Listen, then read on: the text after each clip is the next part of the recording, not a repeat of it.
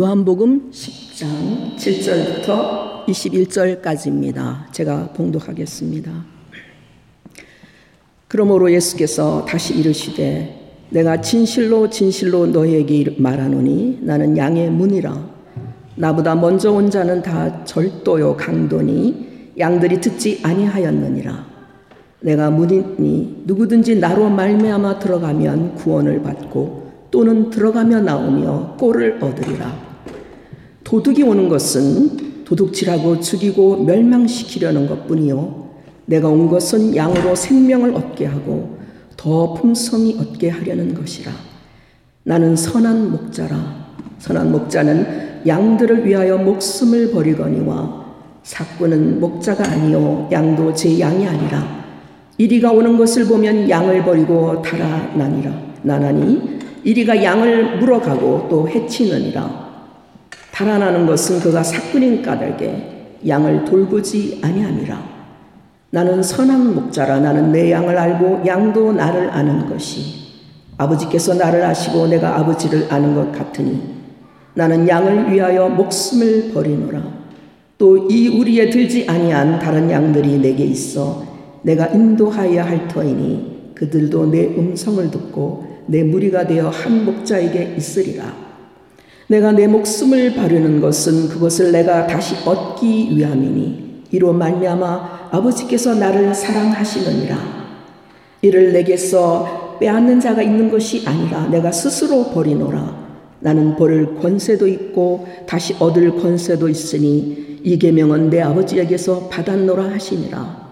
이 말씀으로 말미암아 유대인 중에 다시 분쟁이 일어나니 그 중에 많은 사람이 말하되 그가 귀신 들려 미쳤건을 어찌하여 그 말을 듣느냐 하며 어떤 사람은 말하되 이 말은 귀신 들린 자의 말이 아니랴.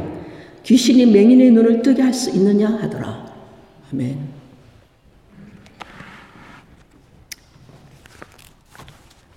작년에 나온 한 기독교 서점에 어, 한국의 종교적인 현실을 이렇게 표현하였습니다.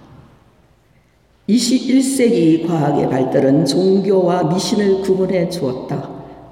자연의 이상 현상과 질병에 걸리면 신적 존재가 일으킨 길흉 화북이라고 여겼지만 과학의 발달은 이런 미신적인 생각을 벗겨냈고 현재는 점점 과학에게 신적 권위라 부를 정도의 자리를 내어주게 되었다. 그리하여 사람들은 미신은 사라지고 인간의 내면을 살피는 고동 고등 종교만 남을 것이라고 생각했다. 그러나 미신은 더욱 흥황해지고 종교가 사라지고 있다. 종교에 권위를 주었던 만큼 실망도 커진 것이다. 온갖 부패와 지조달의 추문 앞에 종교적 권위는 무너지는 중이다. 사주를 보는 사람과 점치는 사람에게는 도덕성을 요구하지 않기에 그들은 관계없다. 그리고 아이러니하게도 종교가 사라진 자리를 미신으로 채워놓고 거기에 권위를 준다고 했습니다. 제가 실제로 오랜만에 서울에 가서 살아보니 큰 교회 건물도 많고 또 성당과 절도 있지만 온갖 사이비 종교 건물과 또 점을 치고 미신을 믿는 그런 장소와 집이 가는 데마다 있었습니다. 심지어 그 연속극 드라마에는 그 무당의 딸이 주인공으로 그러한 그 들어와서 마치 그것이 일반화된 것처럼 그런 현상도 보았습니다. 또 미국의 현상도 브리테니카에 찾아보니 약 400만 명의 그러한 뉴에이지를 신봉하는 사람들이 있다고 그렇게 말했습니다. 사람은 참으로 역설적에게도 무언가를 믿고 의존하여 그렇게 해야 자유로워지는 존재이나 다만 그 믿음의 대상이 있어야 하기에 제대로 된 것을 믿지 않으면 그 자리를 결국은 잘못된 권위들로 채워진다는 말이 맞다는 것이 현실로 드러나고 있습니다. 오늘 요한복음 10장 말씀은 그 권위에 대한 말씀이고 그 권위는 어디에서 나왔으며 참된 권위가 무엇인지 말씀하고 있습니다. 그런데 요한복음 10장을 이해하기 위해서 먼저 그 배경인 9장을 한번 아, 돌아보겠습니다. 9장에서는 예수님께서 어, 나면서부터 눈먼 자를 고치신 사건이 있지요. 그 당시의 종교 권위자들인 바리스파 사람들은 예수님께서 안식일에 그의 눈을 어, 뜨게 했기 때문에 그 사실에 걸려서 예수께서 메시아이신 것을 그 권위를 인정할 수 없었습니다. 눈을 뜬 그 사람은 자신의 눈을 뜨게 해주신 분이 하나님께서 보내신 분인 것을 계속 주장하면서 그들의 권위를 인정하지 않자 바리새인은 그들을 쫓, 그를 쫓아내 버렸습니다. 즉 그는 출교를 당하여 그 당시 모든 유대인 생활의 그 중심지인 회당에서 쫓겨나게 되는 것이지요.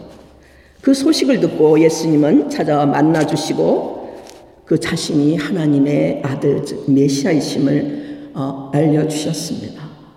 이런 배경을 가지고 10장은 계속 말씀하고 있는데 현재 그 대상이 어, 바리세파 사람들이라고 이렇게 19절에서 말씀하고 있지요. 그런데 NIV 번역판에는 어, 3, 1절과 6절에 바리새인들에게라고 너희와 그들이 누구인지 친절하게 어, 설명하고 있습니다.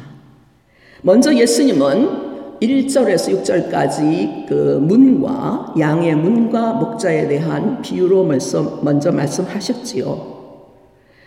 어, 그러나 바리새인들은 그것을 알지 못했다고 했습니다. 그래서 예수님은 이제 7절부터 그 비유에 대한 해석을 시작하십니다. 여러분들은 그 목양에 대해서 얼마나 알고 계신지 몰라도 저의 지식은 이때까지 들은 거하고 또 저는 그 슈베르트의 바위의 목동이라는 그 독창곡이 있습니다. 제가 6, 개월 이상을 연주를 여기서 준비하면서 그 곡이 어, 하면서 그 내용이 무엇이냐면은 그 한 마을에 어, 그한 목동이 그 양을 몰고 밤에 어, 외롭게 그 양을 꼴을 먹이느라고 돌아다니다가 밤에 혼자서 그 마을에 있는 혼자 짝사랑하는 그 여인을 생각하며 슬퍼하다가 그러나 하늘을 바라보고 아 이제는 봄이 오니까 다시 돌아갈 수 있다 하며 외치는 그런 아름다운 곡입니다. 그러나 그 목자의 외로움은 잘 표현되어 있지만 너무 낭만적인 것이지요.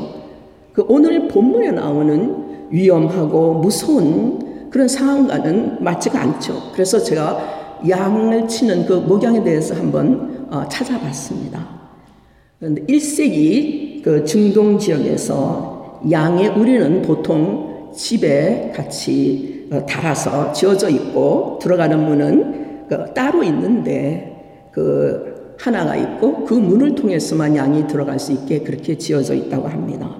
그리고 4월부터 9월까지는 비가 오지를 않아서 물과 풀이 귀하기 때문에 그 목자들은 양을 데리고 이리저리 다니면서 꼴을 먹이고 또 밤이 되면은 그 뒤가 막힌 곳 계곡 끝에 그 우선적으로 그 양의 우리 애가 있는 곳에 양들을 모아놓고 그리고 자기는 그 문에다 문같이 만들어서 거기는 가시덤불을 두거나 아니면 본인이 그 자리에 앉아서 양을 지킨다고 이렇게 어, 양을 지킨다고 합니다.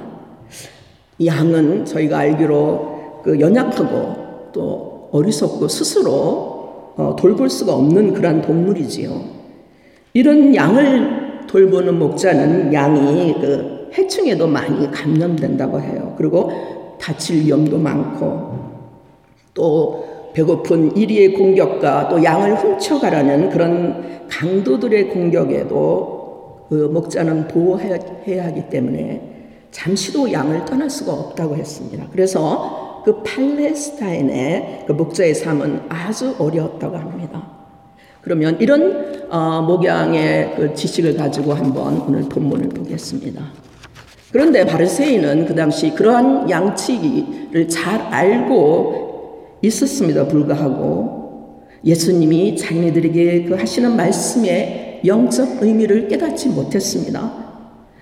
자, 돌보라고 주신 그런 양들에게 자신들이 사실 도둑이고 강도며 낯선 사람인 것을 인정할 수 없었겠죠.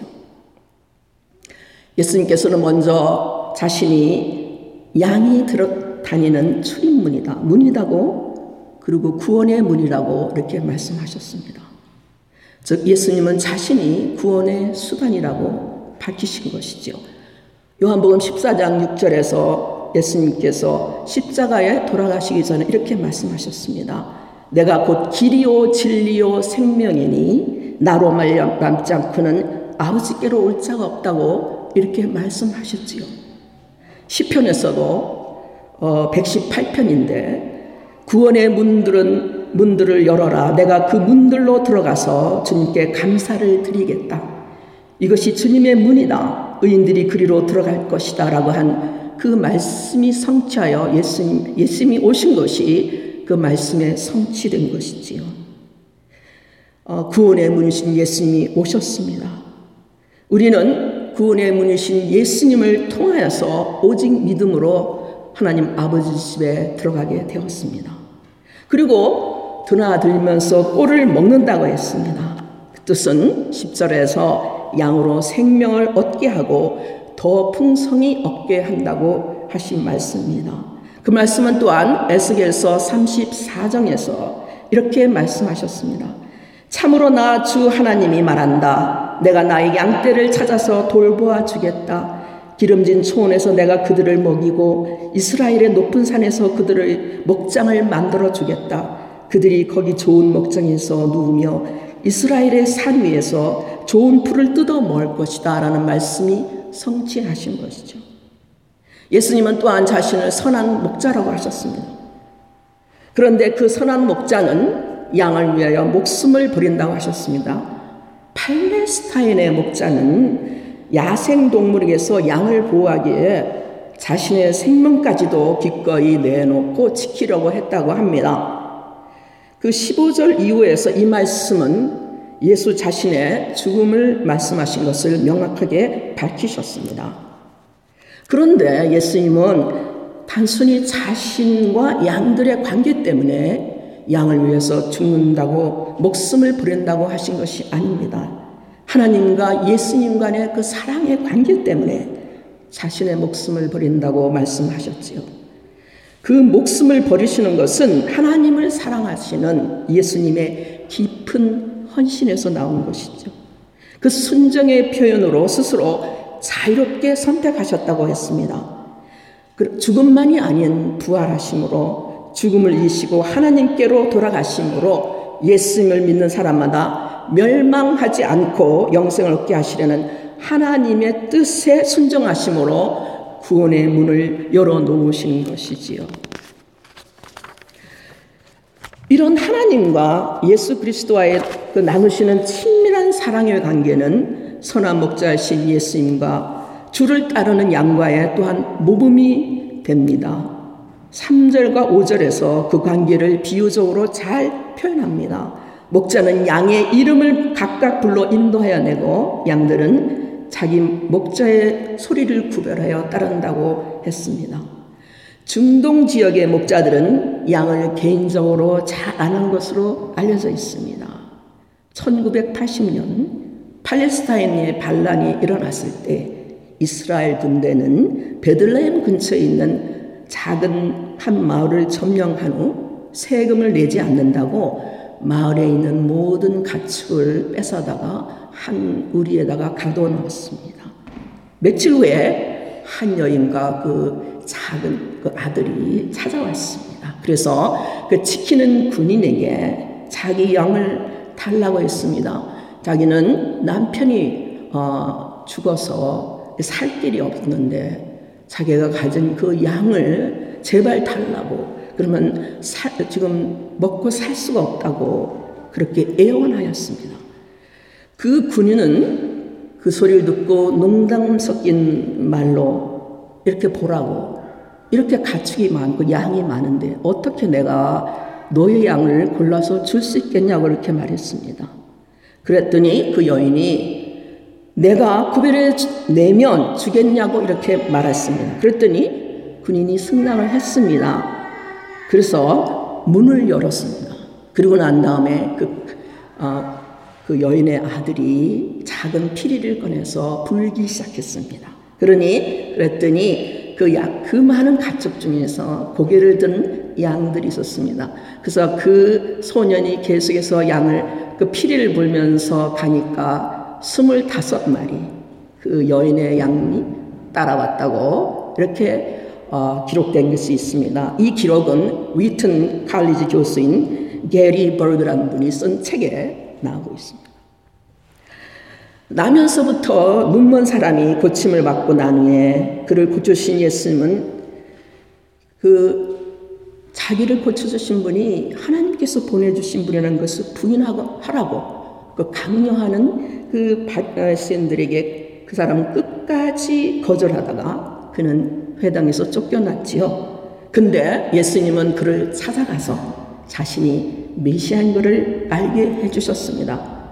그래서 그는 예수님께 주님 제가 믿습니다 이렇게 고백했고요. 그리고 엎드려서 주님께 경배했습니다. 이렇게 그 구장에 나오는 그 날 때부터 눈먼 사람은 그 선한 목자와 그 양의 관계를 잘 그림으로 그 예로서 잘 보여주고 있습니다. 예수님은 그를 이제 쫓겨나서 갈 데 없는 그를 예수님의 공동체로 불러주셨습니다. 이런 눈먼 사람의 이야기는 이세기 지하 묘지 카타콤의 그 벽화로 그려져 있습니다. 그 벽화로 그려져 있는 그림 중에 어, 우리가 잘 아는 사마리아 여인과 또 38년 된 병자들 이렇게 요한복음에 나오는 그런 인물들이 벽화로 그려져 있습니다. 그것은 세례의 상징으로 알고 있습니다. 저도 성경을 읽으며 이렇게 예수님을 만난 이런 분들이 그 다음에 어떻게 됐나, 어떻게 살았을까 하는 궁금이 있었습니다. 그런데 바로 이렇게 어, 예수님의 그 신앙 공동체로 주님께서 불러 모아 주시고 또 우리도 지금 현재 신앙 공동체에서 살고 있습니다. 이렇게 신앙 생활에서 가장 중요한 것 중에 하나가 바로 이렇게 각자 한 사람 한 사람이 예수님을 통하여 하나님을 만나고 또 오늘도 만나 주님과의 친밀한 관계를 누리는 것이 가장 중요한 것 중에 하나입니다. 하나님은 나의 이름을 아시고, 즉, 내가 누군지 아시고, 그리고 나는 주님을 알고 또 알아가는 것은 너무나 중요합니다. 이러한 사귐을 사귀고 있습니까? 그리고 이런 사귐을 아시는지요? 이러한 사귐 안에서 하나님께서 약속하신 풍성한 삶인 그 자유와 평안과 영생을 맛보며 소망하며 내 뜻과 하나님의 뜻이 이루어지기를 원하는 그 마음과의 전쟁을 하고 있고 또 그리하여서 점차 주님의 뜻에 순종하고자 하는 그러한 마음이 점점 생기게 됩니다. 제가 개인적으로 요사이 만나고 있는 사람들 중에 그런 그 중에는 어릴 때부터 교회 다녔고 또 정기적으로 주일 예배에 참석했고 교회에서 또 열심히 섬긴 사람들이 있습니다. 성경 말씀도 잘 알고 있습니다. 그러나 현재는 여러 가지 문제지만 자기가 그 해결할 수 없는 문제 때문에 육체적으로 정신적으로 너무 고통을 받아 정신과에 다니고 있고 그리고 또 저에게 어떻게 해서 아, 찾아오게 됐습니다. 만나게 됐습니다. 그래서 어, 힘들어하는 그들을 처음에 만나서 얘기할 때 그들은 먼저 이렇게 얘기합니다. 어쩌면 이렇게 다 같은지 몰라요. 성경 말씀 얘기하지 말래요. 자기는 너무나 잘 알고 있대요. 그래서 그런 자들, 그런 사람을 계속 만나오면서 하나같이 제가 깨달은 것은 그들은 정말 하나님을 개인적으로 만나지 못했다는 것이 공통적인 문제였습니다. 그래서 이 얘기하면서 저는 그들의 그 이야기를 들어주고 그리고 제가 만난 그 하나님을 소개만 하고 있습니다.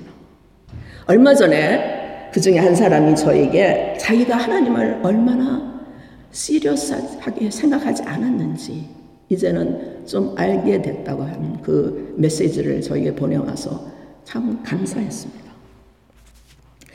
요한복음 10장 말씀은 예수님이 양의 문이며 또한 선한 목자라고 이렇게 두 가지로 말씀하십니다. 왜 이렇게 동시에 말씀하실까요? 사실 본문은 약간의 그 혼동이 있는 것을 제가 알고 있습니다. 우리는 예수님께서 선한 목자 되심은 알고 있습니다. 많이 들었습니다. 그러나 선하다는 그 말은 헬라어는 모범이 되다 또는 고귀하다 또는 아름답다 칼로스라는 그런 단어입니다. 오는 본문에도 나오지만 선한 목자 비슷한 그런 사꾼 목자가 세상에는 많습니다. 양에게는 관심이 없고 결국에는 자기의 유익만을 구하는 많은 사꾼 목자도 저희들이 보아왔습니다.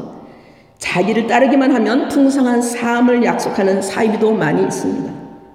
또한 사탄의 어두운 세력 아래서 양의 생명을 해하고 죽이고 멸망시키려는 도적과 강도도 있음을 우리는 알고 있습니다. 그렇게 예, 그러나 예수님은 그 많은 목자 중에 선한 목자이시만 양을 살리는 구원의 문은 오직 하나입니다. 아버지 하나님께로 들어가 생명을 얻고 풍성한 삶을 사는 길은 오직 예수님이라는 문을 통하여 들어가는 그 한 길뿐이며 우리에게 선한 목자는 또한 우리를 위하여 자신을 목숨을 내어 버리신 예수 그리스도 한 분뿐이시기 때문에 이렇게 어, 양의 문과 선한 목자의 비, 어, 그 말씀은 같이 이렇게 나와 있습니다. 이제 16절을 보겠습니다. 또 이 무리에 들지 아니한 다른 양이 내게 있어 내가 인도하여 할 터니 그들도 내 음성을 듣고 한 무리가 되어 한 목자에게 이시라 하신 말씀이 성취되어 이방인이었던 저희도 이제 하나님의 백성이 되어 현재 한 무리가 되어 크리스찬 공동체를 이루어 하나님께 예배하고 있습니다. 우리 교회는 하나님을 사랑하시어 하나님의 뜻에 순종하여 스스로 자신의 목숨을 내어 주신 예수님이 주인이십니다. 우리의 시작은 그런 하나님과의 밀 복잡한 그런 친밀한 관계 속에서 나온 예수 그리스도의 사랑에 사랑의 순종에 기초합니다. 양들이 목자의 음성을 듣고 따라간 것 같이 우리도 구원의 문이 되신 예수님을 통하여 하나님을 만나게 된 되었으니 우리도 선한 목자신 예수님을 따라가야 되겠습니다. 기도하겠습니다. 하나님 아버지 예수님을 통해 구원을 얻어 아버지 집에서 살게 하시니 감사합니다. 코로나 때문에 집에 있는 시간은 많으나 다른 일하고 다른 것 보느라고 하나님을 만나고 아버지 음성을 듣는 것은 멀리한 것 용서하여 주옵소서. 나는 그 문이다. 누구든지 나를 통하여 들어오면 구원을 얻고 드나들면서 꼴을, 꼴을 얻을 것이라고 하신 그 풍성한 삶을 약속하신 말씀을 다시 마음에 새깁니다. 그리고 혹시 우리 중에 아직 주님이 말씀하신 나는 내 양을 알고 양도 나를 안다고 하신 그 사귐을 모르는 사람이 있다면 주님의 음성을 듣고 그 사귐에 들어갈 수 있도록 하여 주시옵소서 예수 그리스도 이름으로 기도합니다. 아멘. 찬송가